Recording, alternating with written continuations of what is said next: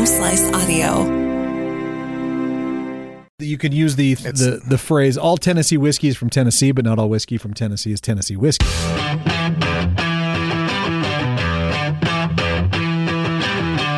Hey, everybody! God ah, dang, We're already we, done with we, the we episode did and we we did haven't half the podcast, and we did. I didn't even start recording yet. Jeez. All Yeah, right. we're a little slow today. Well, I don't know. Beer, We- fe- we- beer fest and your illness took a lot out of us. we got um yeah we, we just we kind of got into a good conversation I, I hope i hope we can we can, uh, Can we- replicate that for the podcast here Do I don't know if we can You know which one's which, right? i well that not so dumb bringing in two Yeah, different no. glasses now huh rob okay I, s- th- I think it's this one. hi it's uh it's whiskey at work it's rob and mark We're about to get back on track. yeah we're gonna try here now the reason why I, I i i or how i came up with the idea for this podcast today was i saw that george dickel is releasing an 18 year bourbon Oh my. uh, 84% corn, 8% rye, 8% malted barley, $510. How much is a bottle of George Dickel? Do you remember what you paid for that? No, twenty bucks. This is George Dickel Tennessee whiskey, the signature recipe, the original, the OG, right here in front of Yeah, us. I, yeah, it was. Yeah, I think it was like twenty. Um, I come to realize the only George Dickel I've ever tried was that Tabasco George Dickel that they had. Really? Remember four years ago, five years ago, whenever we talked about that? Um, It's a flavored. It was it was a flavored whiskey, and one I remember for Is the it- first time ever you is it- saying this wasn't so bad. Well, I kind of like Tabasco, and I Okay. put it, I put it on damn near everything. But, but now I'm thinking about this, right? Mm-hmm. So George Dickel has put out a whiskey that is aged in Tabasco barrels, and the Tabasco, a lot of times, is aged in Jack In Jack Daniel's barrels, it almost always is aged in Jack Daniel's barrels. That's that's where that's where a lot of the barrels from Jack not only go overseas for Scotch, but they do go to this little tiny island, I think in southern South Carolina or somewhere around there, wherever Tabasco's made. And yeah, Why once did the, I always think it was like Louisiana? I don't think it is Louisiana. I don't think it is either. Um, but they put the Tabasco in the those old Jack barrels, and they sit for three years. I think it's a long time, and that's where Tabasco comes from. It's aged in bourbon So barrels. you get a little Jack in your Yeah, Tabasco, a little bit. little. That's why you like putting it on everything. and a little Tabasco in your Dickel. nope, Don't- nope. don't- We're not. We're not Dickel joking this whole You- episode. You, you shouldn't. You shouldn't put the Tabasco on your Dickel. We're not. It burns. We're not taking the low road here, Rob. That's the only it's road so, I have. know. For you, it kind of is. I know. Well, you know, I didn't mature much beyond about eighteen. Well, and that's fine. What's the what's the what's the quote I saw that Gen X by the time they were 10 year olds, by the time we were 10 No, what was the what was the what was this by the time we were 10 we we acted like we were 30 and by the time we were 30 we are acting like we're 10 again. I don't know, some dumb thing like that. Sounds about But right. I'm like, you know what that at is that is that is pretty right. That is pretty on on on We got- We got tired of being adults by the time we oh, hit thirty. exactly. We were, um, we were on our own, and if you remember, you know, by ten, Yeah. we were riding our bikes and you know laying dead in the field or Yeah, whatever. just be home by dark, and then half the time you weren't. Yeah. It didn't matter. Your parents didn't really get super concerned either. I lived in this small manufactured home community, and we were well, there was barn. It used to be must have been an old farm or something because there's a couple old barns and a water and a well, and we were always off exploring. Oh my God, you you you could have been one of those. One of the podcasts today about uh, Rob Henry went missing back in 1980. His body still hadn't been found. Well, one of the barns had like you know has a second floor, and and then we would go up there and like throw firecrackers in there and scare all the bats, and then hit them with tennis rackets. Well, of course you did. Nothing like throwing a bunch of firecrackers into an old dried out wood barn. you know, and just so you know, PETA that that statute of limitations has expired. You were So- just scaring the bats. You weren't killing well, the except bats. for the tennis racket part. well, and the fact that if they bit you, you probably would have had rabies. rabies all over you. Yep. Um, all right, Actually, back actually, there were badminton rackets. back to whiskey, Rob. The bats weren't very big. Okay. So I'd never had George Dickel. Still haven't tried it because we haven't shut up yet.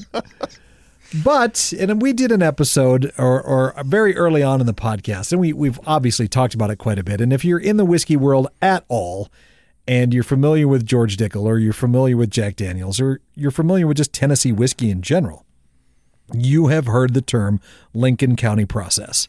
Charcoal mellowing. It's. I mean, it might be a little more Familiar to well, people? It's actually that's actually written on the Jack Daniel's bottle, I believe. Uh, let's see.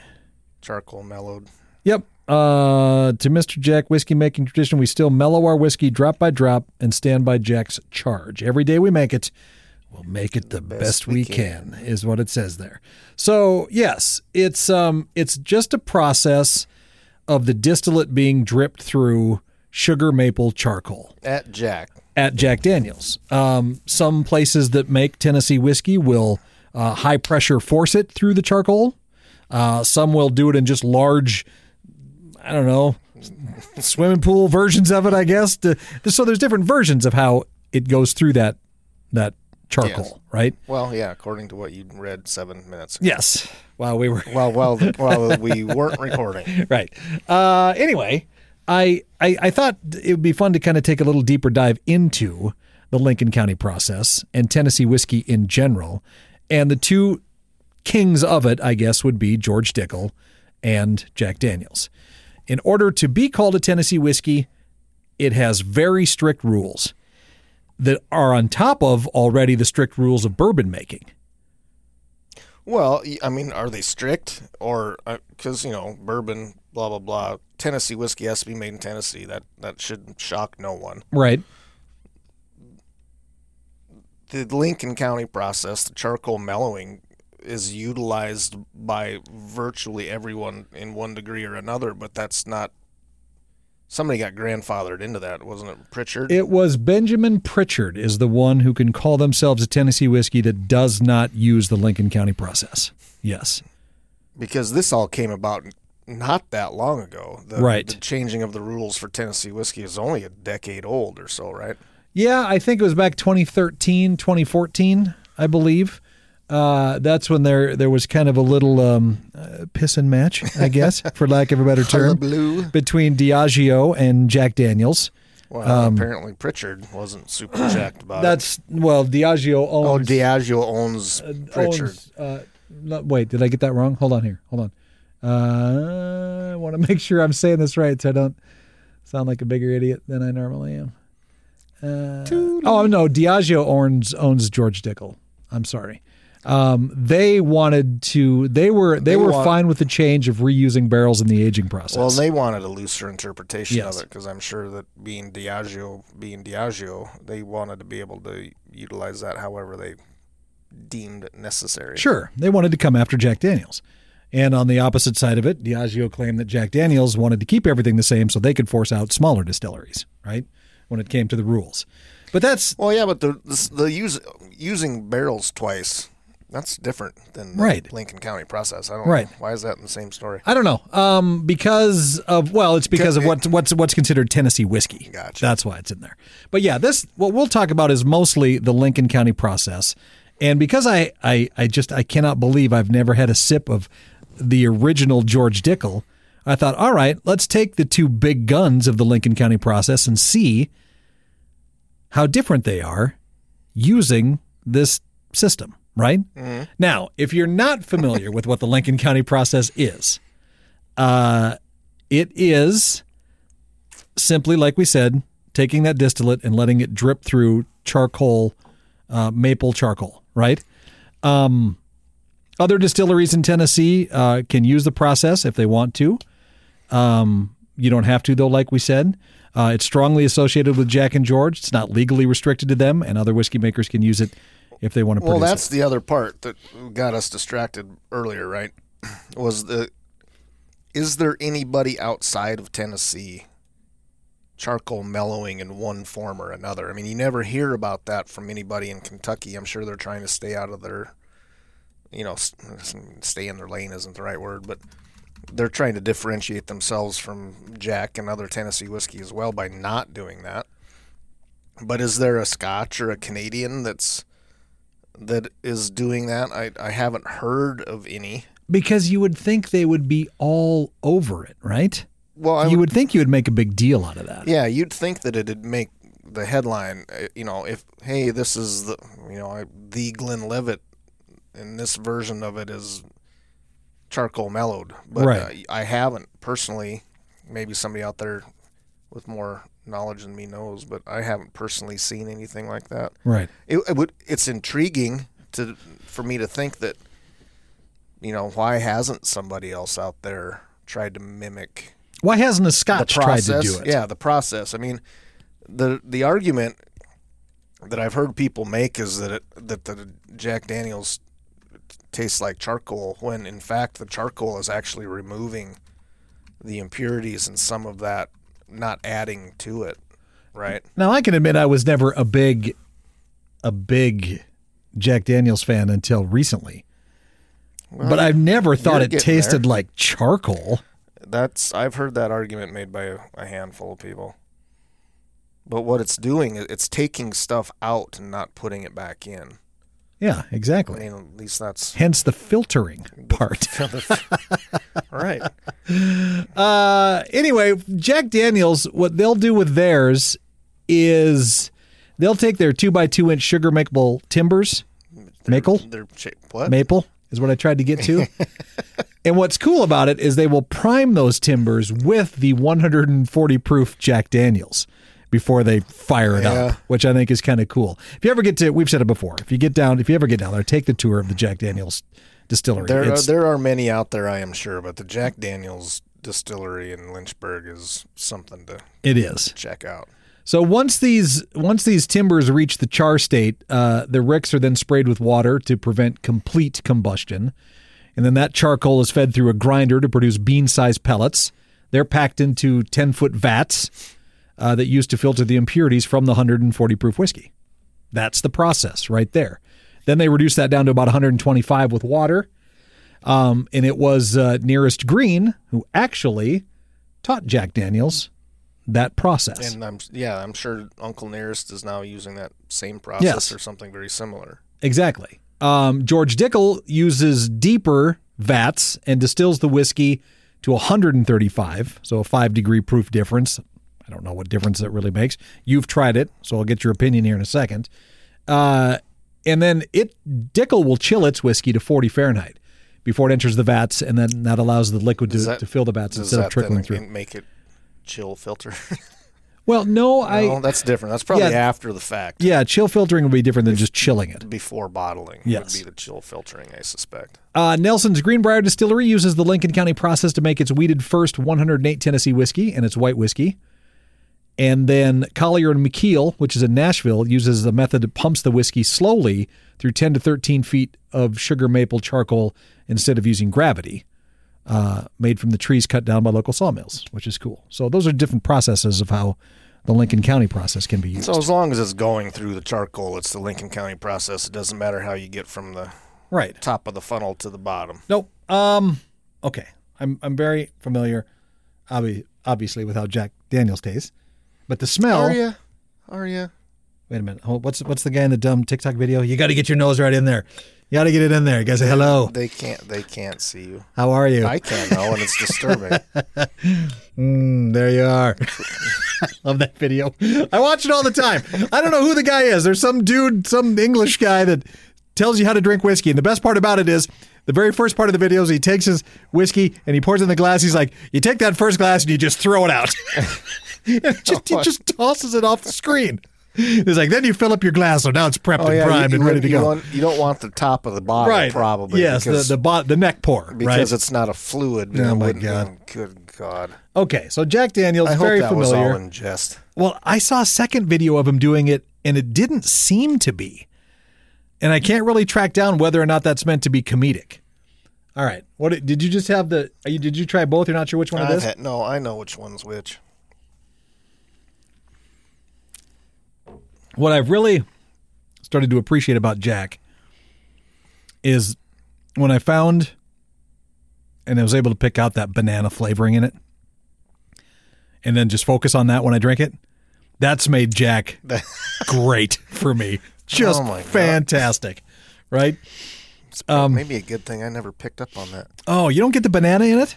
I know I'm you Yeah, know, I'm it- not to the degree that you are Oh, insinuating. I do. I, I can.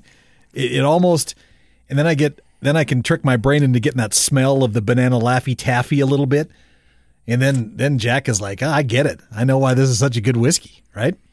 The thing that gets me on on Jack versus the Dickel is it's a lot sweeter, it's a lot smoother, and it's got a lot more of that uh, sweet caramel. Uh, the Jack you think is sweeter? Yeah, See, and I got a sweeter smell on the Dickel. I got that too, but I, that that almost to me seemed like it was more of an alcohol bloom than a Right. than a sweet note on the nose. I don't know. The Dickel to me the Dickel is is okay, but the Jack is still where my where I'm going. There's there's nothing wrong with spending 20 bucks though on that bottle of Dickel at all, right? I really thought you were going somewhere else. Well, I'm 20 trying to be 20 I'm bucks. trying I- to be careful. Yeah, for our for our you know immature audience. I Sure. mean, hold on, me, Sure. younger. Uh, Less mature members, well, which they're I, we know we know we know most of the people that listen and I know their maturity level. So it's- well, it's probably still better than mine. Um, so again, having this been my first ever taste of the signature recipe of George Dickel. I'm I'm not sure I've had this this what's signature. Yeah, the signature I've got recipe. a bottle of I don't know, is there a f- five or an eight year old at home? I think. What did I tell you? I don't remember. This this is handcrafted small batch. It says on here too. Um, Well, that might change some of it. this is this is good. It's good. I'm not. I'm not No, it. no, I don't. You know, but you're a Jack fan, though. I mean, you're this. This is that's your whiskey, and so putting it up against something else, you might have a little built-in bias already going into it. Well, certainly, But- since I'm the one that poured it in the glass, and I knew which one was which to begin with. Right. I uh yeah, I'm I I think charcoal mellowing is it's a it's a, it adds a very unique flavor profile obviously to Jack and to to me there's sometimes you get that cheaper whiskey and when you first get it on your tongue and you take that taste you're like, "Oh, not bad. Wait a minute." Well, right? Yeah, and it stays there forever. Right. There's Yeah. that that weird. I don't want to say it's a metallic taste or a, but it's a minerally. You know, not. It's not pleasant, and so I was a little worried by taking this sip of Dickel. you just can't. I gotta. I gotta say, George, taking the sip of George. God, it's terrible. Well, I mean, I'm sure I back know, in the I- day. speaking of which, now I know what bottle it is. It was the Tim and Store pick that you weren't there for because we made these same Dickel jokes. oh, the so whole time. you didn't get it out of your system, is no, what I'm hearing. no, I don't want to get it out. Never mind. um, but yeah, it's the it's the Tim and Store pick that I have at home. Is the bottle that I've got, it, which is lovely, by the way, as Patrick would say. Yeah. If you haven't tried it, Boy. I should have brought that one in too. And they're both 90 proof. No, I'm sorry. No. The, the black is 80. That's that. Maybe that's the where I'm getting Yeah, the, the difference. The, the George is, the alcohol bloom. is a good. It is 10, 10 proof higher. Um, boy, you know my my favorite my favorite um bottom shelf whiskey is that Evan Williams bottled and bond. I'd I'd say right as of right now this would be number two out of all those crappy ones I've had. Well, I know crappy. Well, no, I mean Evan Williams isn't crappy. That's the point. But I mean, of all of the rest of them that Yeah. we've had, that Of all the ones that would be considered bottom shelf, this is up there. I mean, uh, yeah, it's it's good. boy, But you know, with all due respect, for relatively the same price on these two bottles, within a couple bucks of each other, I'm going sure, black. right? I don't know. I mean, I might buy a bottle of that. I don't know. Why not? That might be kind of fun to have, I guess. I I can picture it. You know, again being something that you could drink straight. I mean, it's similar to the Jack. It's something you can drink straight. Something you could make a cocktail with. It's something you could, you know, lemonade, ginger ale, Coke, God forbid. Um, Yeah, it, you're right. It would be a great mixer, like the Jack is, obviously, with the stuff you put Jack but in. but it's also, I mean, you know, over a big cube, I can see that too. I mean, we're drinking it neat, and mm-hmm. I don't have any issues with it at all. It's I don't. I, I I do get you. I mean, I didn't know that it was a higher proof, but I get that there is a tad of mineral. I think I, the alcohol does affect my nose, even as bad as it is, Right. a little differently than the Jack does, and I still think that the Jack is is a sweeter. That corn note comes out. That sweet, sweeter corn note comes out to me more. Yeah. But that could be simply the difference in proof. I'm making that up just a hair. I think you're I think you're you're pretty accurate. The the Jack the the know, George only smells sweeter but isn't as sweet as the Jack to me. But the George definitely smells But sweeter. and I don't you know sure. what's the difference in the mash bill between Jack and George. I don't know that off. The That's top a of my really head. good question. Um anyway, would you would you spend 510 bottles on an 18-year version of George Dickel? Would I five five hundred $510, Well, which is a see- weird price. You said five hundred ten bottles. No, I'm sorry. I meant $510 is the George Dickel 18 year. Well, I don't know if I would, but but Home Slice might. If Oh, hey, if we can if someone can track down a You bottle of it for us. if uh, you know, you never know.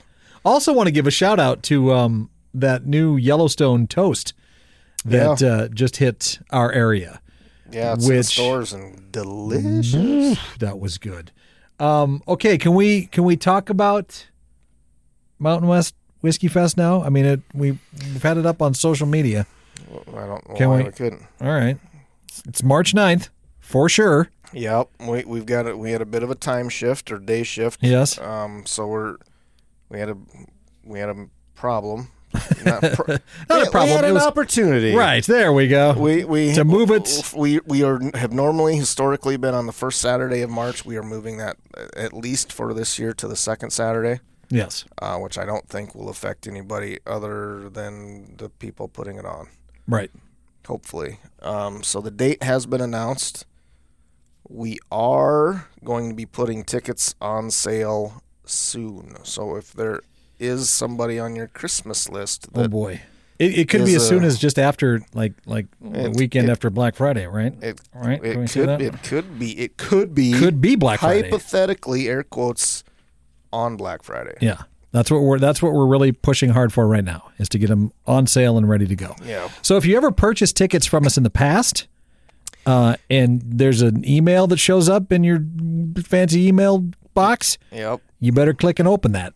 Okay. Yeah, um, not to be braggadocious at all, but we are anticipating that the platinums will be gone certainly by the first of the year. Right. I don't think we had many left um, by Christmas last year. And we had oh God, there's and, and we're sitting on so many secrets right now too. I, I there's just so much I wish we could say, but but we can't. We yeah, we So- are we are trying to get one or a handful of bottles up here that we have tried that aren't available, Right.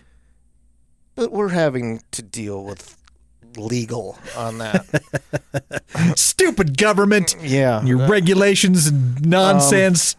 but just know that we are trying really hard to bring some cool new stuff up we, to this yeah, one for we sure. we ha- we've got high hopes Mm-hmm. that we could deal with the folks and get that get some of that here.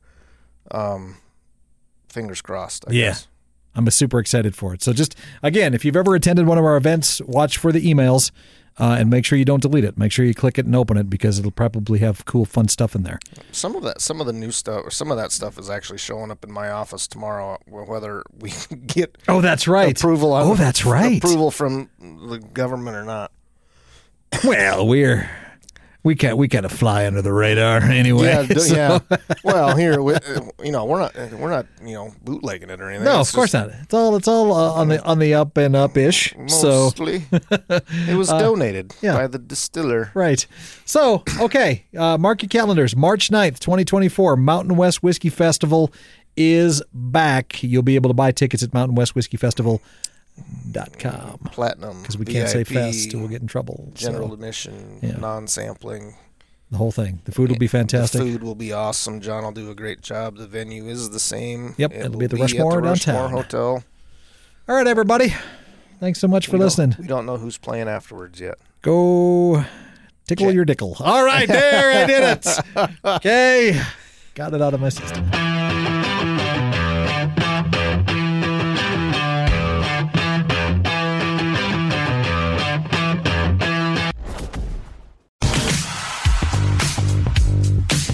Thank you for listening to this episode of Whiskey at Work. I am the producer and host, Mark Houston, along with Rob Henry. Our shows are engineered by Chris Jaquist, and the video and audio editing is done by our own Russ Haddon. If you like what you hear, we would love a five star review wherever you rate your podcast and leave us a comment as well. It's Whiskey at Work on the Home Slice Audio Network.